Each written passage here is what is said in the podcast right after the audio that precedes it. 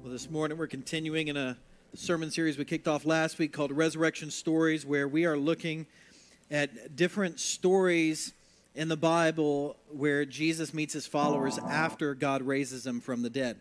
And so last week we looked at a story where Jesus was on the road to Emmaus and he revealed himself to some of his followers in some specific ways. And we talked about how Jesus still walks with us, he is still for us, and he still reveals himself in specific ways as well. And this morning we're going to look at another story, another resurrection story, and it's actually the final time Jesus meets with and talks to his followers before he ascends into heaven. And I'll just let you know this morning, this is one of my favorite stories uh, in the Bible because one of my life verses is actually contained in this story. I've preached on it a number of times because I love it so much. And so, as we begin to dive into God's Word together, I want you to, to try and do something that I do when I'm preparing a sermon or preparing a Bible study, and that is to try to put yourself in the shoes of some of the different characters in the story. And so, in the story today, I want you to try to put yourself in the shoes of these disciples of Jesus. And think about everything they've been through. They walked with Jesus. They talked with Jesus. They learned about the kingdom of God from him. They saw him do miraculous things, and then he was crucified. They were grieving. They were they were hopeless. They weren't sure what was next. And then three days later, God raised Jesus Christ, his one and only Son, from the dead. And so they were filled with joy and excitement. And Paul tells us in one of his letters that Jesus appeared to over 500 eyewitnesses during 40 days after his resurrection. And so Jesus is appearing to them. He continues to talk with them, he continues to walk with them. But when I think about what they must have been thinking and feeling during that time, I have to think that they had a lot of questions for Jesus because it's not every day that somebody rises from the dead. And so I imagine that during this transitional time, they were asking Jesus a lot of different questions. And I, when I think about their perspective, I, I think they probably had a lot of questions because right now, some of you know, Emily and I, my wife, we're in kind of a transitional time in our lives. And in times of transition, there are naturally a lot of questions. So we are, are moving, if you didn't know that. We're moving in June. And so we're asking the question okay, do we rent or do we try to purchase a home? What neighborhood do we live in? And then as we're preparing to move, we're like, where did all of this stuff come from in our house? And Emily asks me, why do you have all of your notes from college? Why do you carry them from house to house? And I ask her, why does she have so many toiletry items, right? We, we have questions. And then we're preparing to say goodbye to you in June. And so it's a question Will our new church love us as much as you've loved us? no, he said. There's the question of Will, you know, Patrick remember how you've, you've loved him, our, our son? Will, will people like us? What will the next thing be like? And then we're, we're having twins, if you didn't know. My wife is pregnant with twins. And so a lot of people have questions for us. The number one question is Do twins run in your family? And I think people ask that because they're afraid they're going to have twins. And they're like hoping, and they do. They run in, in her side and my side. And then people ask, How are you going to deal with three under three in your house? And we look at each other and say, I don't know. And then people ask, you know, hey, are they identical? Are they fraternal? Are they boys? Are they girls? And for a long time, we haven't had an answer to the question, but we do actually have the answer now. We're having one boy and one girl. So. So don't ask us if they're identical, okay? Just let you think about that one because people do. Um, so we're excited, but there's still a lot of questions because it's this transitional time in life. And so I'm sure during these 40 days, as the disciples are walking with the resurrected Christ who has nail scarred hands, they're asking him, What do we do now? What's next? Where do we go from here? Because while Jesus had told them he was going to ascend into heaven, you know the disciples, they're kind of slow. They didn't always understand what he was saying, they didn't quite get it. So I'm sure they asked Jesus a lot of questions, but I don't know how many of them he actually answered for them before he ascended into heaven. But in Scripture, we do have the answer to one specific question they asked Jesus. And that is before Jesus ascended, they said to him, They said, Look, are you going to finally restore the kingdom to Israel. They were asking Jesus, like, hey, are you finally going to kick out the Romans and establish your, your kingdom and like reign as king and like take over with force? Because they, they still didn't understand that Jesus' kingdom was different than the kingdoms of this world. So they asked Jesus this question. In Acts chapter 1, Jesus answers them. And I don't think it's the answer they exactly wanted, but Jesus answers this one question. But then in his answer, he also answers a number of other questions, I think the disciples had during this time. So if you have your Bible, we're going to be in Acts chapter 1, beginning in verse 1, going through verse 11. And there we read this In my former book, Theophilus, I wrote about all that Jesus began to do and to teach until the day he was taken up to heaven after giving instructions through the Holy Spirit to the apostles he had chosen. And so, right here, Luke is the author. He says, In my former book, Theophilus, he's referring to the Gospel of Luke. So you have Luke, which tells us about the, the acts or actions of Jesus. He's saying that's my former book. Now, in the book of Acts, we read about the acts of the disciples or the actions of the Holy Spirit as they begin growing the church. And so he's writing here, and he continues on in verse 3. Luke says this After Jesus' suffering, he presented himself to them and gave many convincing proofs that he was alive. He appeared to them over a period of 40 days and spoke about the kingdom of God. And on one occasion, while he was eating with them, he gave them this command Do not leave Jerusalem, but wait. Can you say that with me? That word? Wait. Wait for the gift my Father promised, which you have heard me speak about. For John baptized with water, but in a few days you will be baptized with the Holy Spirit. And, and this word wait here is interesting to me because as Jesus is about to ascend into heaven, he doesn't say, Go, run out and build a church. He doesn't say, Go, do miracles. Go, tell others about me. First, he says, Wait. How many of you in here hate waiting? Yeah, that's most of us. We hate waiting. But that's what Jesus tells them to do. He says, You need to wait before you do anything else because he knew that to do what he was going to command them to do, they needed something they didn't yet have. They needed the Holy Spirit to empower them. So, continuing in verse 6, then they gathered around him, the disciples, and they asked him, Lord, are you at this time going to restore the kingdom to Israel? And Jesus said to them, It's not for you to know the times or dates the Father has set by his own authority. But you will receive power when the Holy Spirit comes on you and you will be my witnesses in Jerusalem, in all Judea and Samaria, and to the ends of the earth. And after he said this, he was taken up before their very eyes, and a cloud hid him from their sight.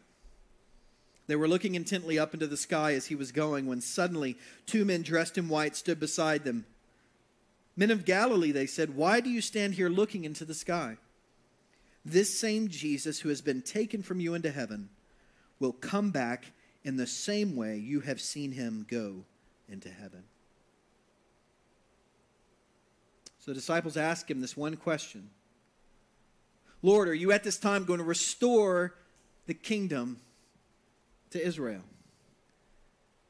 And Jesus, he doesn't respond probably like they wanted. He says, Look, it's, it's not for you to be focused on my plans for the future. Instead, I want you to focus on the plans I have for you and for your future. And he gives them those plans in Acts chapter 1, verses 8, verse 8, which is one of my favorite verses in all of the Bible. And I'm going to read it again.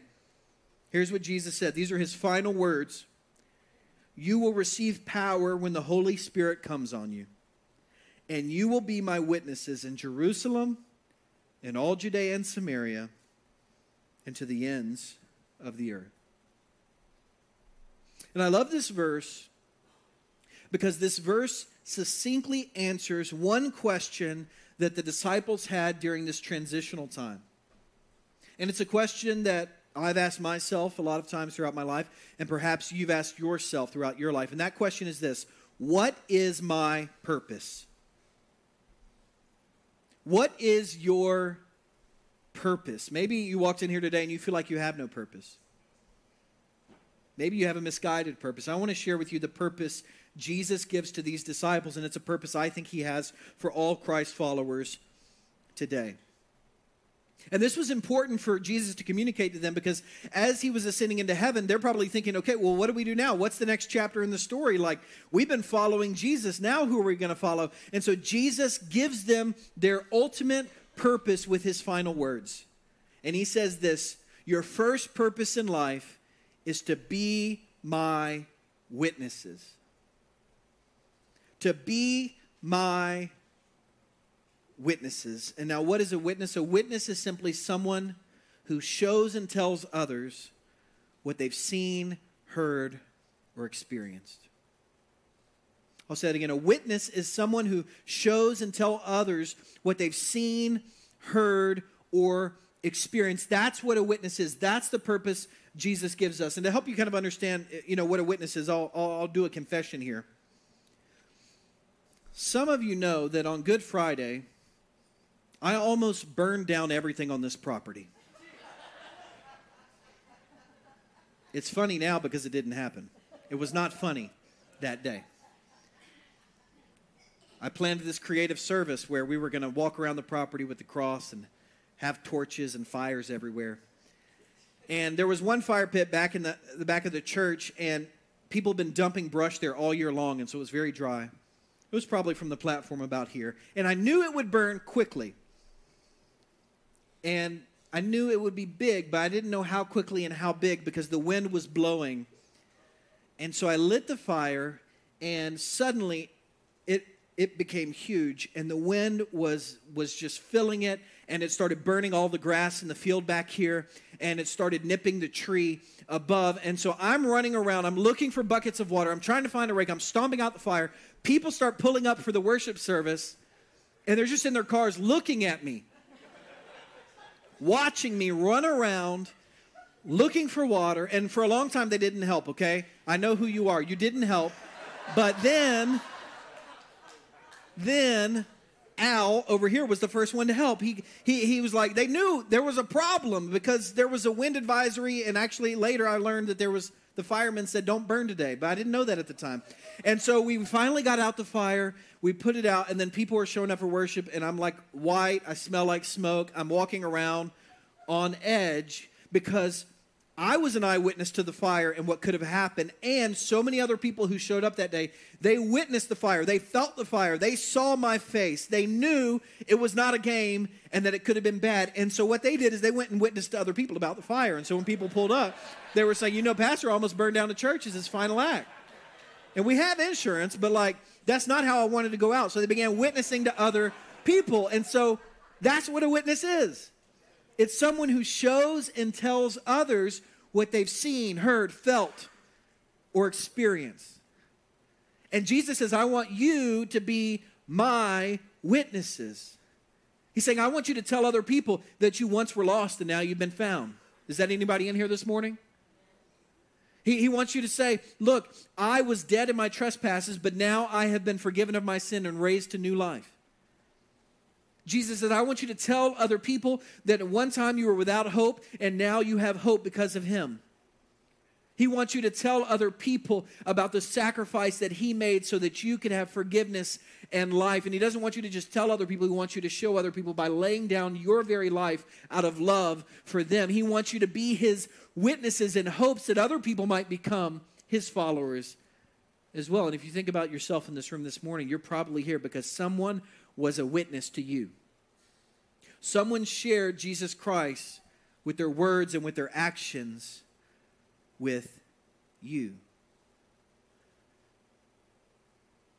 Jesus says that is your first purpose in life to be his witnesses. And I heard a sermon on this many, many years ago, and it stuck with me ever since then. It was a pastor named Matthew Hartsfield in Florida. And he pointed out something I hadn't noticed before. He said, Jesus not only gives us our purpose, but he also gives us the places where to live out that purpose. So if you if you called it in the verse, Acts chapter 1, verse 8, he says, You are to be my witnesses where? In Jerusalem, Judea and Samaria, and to the ends of the earth. So if you think about Jerusalem, Jerusalem for them, that was where they were right then. That was their immediate vicinity. when Jesus was talking with them. He said, Be my witnesses in Jerusalem. Judea was the region they were in. Samaria was north of this region, and Samaria is where their enemies lived. And Jesus said, Go even unto your enemies and be my witnesses. And then he said, Don't just stop there, go to the ends of the earth. And why did Jesus say the ends of the earth? Because he knew that they needed to go to all places and all people because his gift of salvation was for everyone. No one was excluded. So he said, Go. Live out your purpose in all of those places. And if we kind of contextualize them for, for today, if we think about our own Jerusalem, so to speak, it's where you, you spend your time. If you go to work each day, how many of you go to work each day? That's your Jerusalem. Jesus is calling you to be a witness there. How many of you are retired? You eat a biscuit at Hardee's once a week or something, you know? You're called to be a witness at Hardee's or taking care of your grandkids or going on a cruise ship, wherever you are, he's saying that's your Jerusalem. You need to be a witness. How many students we have in here? You're called to be a witness to your teachers, to your classmates, to the staff. That is your Jerusalem. And so it also holds true for, for parents. And, and your Jerusalem as a, as a parent is, is your household. That is where you are called, first and foremost, to be a witness. And that's why this Mother's Day, we're, we're celebrating moms and we're encouraging moms because you have a high and holy calling to be a witness to your children, to your household, to your, to your family, to other people, to witness to Jesus Christ to them. And we know that you are often under recognized, under encouraged. You make sacrifices that people never see and that people never celebrate. So, once again, uh, will you give the moms in here a round of applause and thank them? Thank them for being witnesses. And we, we have a gift Emily told you about in the lobby. It's a, it's a trowel and some seeds, some seed paper. And somebody told me, good, you know, now my wife's going to go out today and like do yard work. That's not the purpose of the gift, okay? It's, it's, a, it's a reminder, it's a, it's a sign and a symbol that we know that you plant seeds of faith, you plant seeds of hope. And a lot of times when you're planting, it's hard work. Not a lot of people want to do it, and you don't always see the immediate fruit. And so we know some of you, you've been sowing seeds and you're wondering when you might see fruit. But we just want to let you know God sees you, God knows what you're doing, and we're trusting Him for transformation because you never know the impact your witness might have.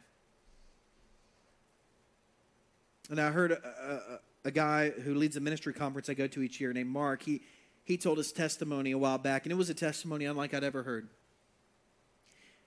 He said that he grew up in a complicated and broken home, and there wasn't really any witnesses to Jesus there in his home.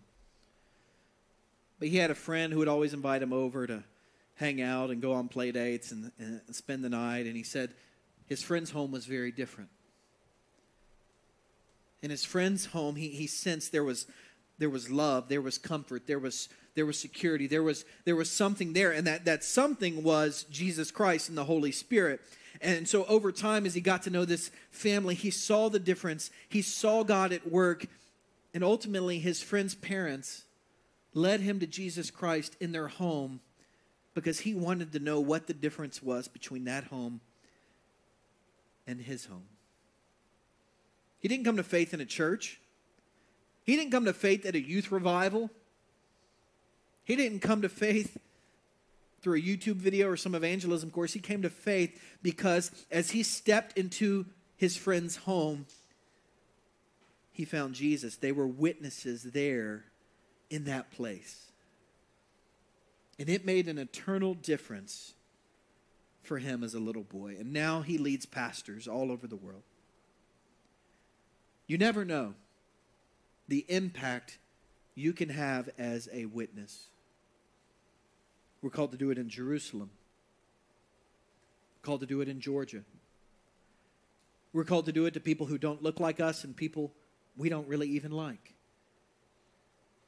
But God calls us to love everyone, to share Him with everyone, even unto the ends of the earth. And I imagine at this point, if you put yourself in the shoes of the disciples, Jesus gives them this purpose. He gives them the, the places. I imagine at this point, these guys are thinking, like, I don't know about all this, Jesus. Like, we don't want you to leave. We, we need you because they're thinking, look, a lot of us just denied you. We kind of deserted you when you were on the cross. We're kind of slow. We don't really understand everything you're teaching us. They're probably thinking, like, I don't know about all this. We, we, we, Jesus, we need some, some help. And that's where Jesus' command to wait comes in. Because here's the thing Jesus knew they couldn't do it on their own, He knew they needed help. And so He told them to wait because He said, I was going to send a helper. I'm going to send an advocate. I'm going to send my very spirit to empower you and to enable you to actually live out this mission in all of these different places. And so he says, wait on the Holy Spirit. And so what they did is they went and they waited, and they didn't wait passively like we often do, you know, scrolling on Facebook when we're at the DMV or like checking our email or reading about the latest trial and all the drama going on. Like they actively waited, they waited in prayer. They actively waited by preparing their hearts. And so they began to pray, they began to wait. And then on the day of Pentecost, the Holy Spirit fell upon them. And they received the power they needed to live out their purpose. And they began going to Jerusalem and sharing Jesus Christ with others. And, and, even when persecution came at them, they went to their region and they began sharing Jesus. And then they went to their enemies and they began sharing Jesus. And then they went to the ends of the earth. And now, 2,000 years later, we're here in Henry County, Georgia, because they were witnesses.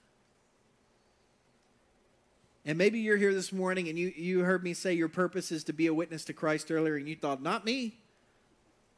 I'm a curmudgeon. Not me. I don't know anything about the Bible. Not me. Like, I, I can't answer people's questions. Not me. You don't know what I've done, Pastor. Well, the thing is, Jesus knows that you can't do it on your own. He knows that you're not qualified. He knows that if you were left to your own devices, you'd mess it up. And so he says, I'm going to send my spirit. And it's my spirit that will empower you to actually be my witnesses. It's my spirit that will help you be patient.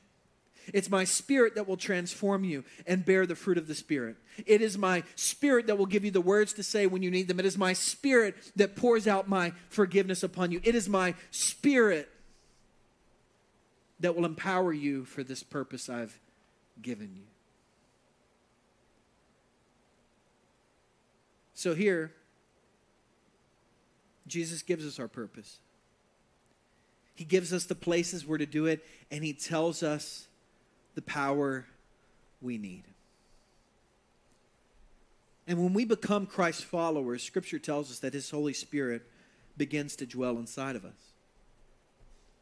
But Paul in Ephesians, in his letter there, he, he says, Be filled with the Holy Spirit. It's a command. Be filled. And in the Greek, it, it has this continual present tense. It means go on being filled over and over and over again. It's not just a one time thing, it, it's, like a, it's like a pilot light. Yes, you have the Spirit in you but God wants to breathe on you continually and make it into a burning flame. He wants to set you on fire so that people will want to come and see what is going on. They'll want to see His love in you. They'll want to know what's different about you. He wants to fill you with His Spirit so that you can live out His purpose, so that all people might come to know the life that He desires for us. And so this morning, the band's going to come up and we're going to sing one final song, and the song is Holy Spirit. It's a song many of you know, but this morning, I don't want you to just sing it, I want you to make it your heart's prayer. If you're a parent in here and you feel like you've you've messed things up, I want you to say, Holy Spirit, come and fill me. Redeem me, restore me, give me another chance, and He will. If you're here today and you're just saying, I'm at the, I'm at the, I'm at the end, I, I can't do it on my own, say, Holy Spirit, come fill me, and the Spirit will meet you and sustain you. Maybe you're here today and you're just like, you know, I don't know about any of this. I want you to pray, Holy Spirit, would you come?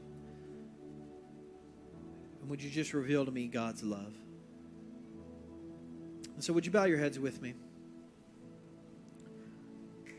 as we invite the Spirit to come now? Come, Holy Spirit. Fill the hearts of your faithful. Restore the broken places in our lives. Redeem our bad decisions. Empower us to love our children, our family members with your love. Help give us eyes to see the people you've placed in our path that you're calling us to be witnesses to today and every day.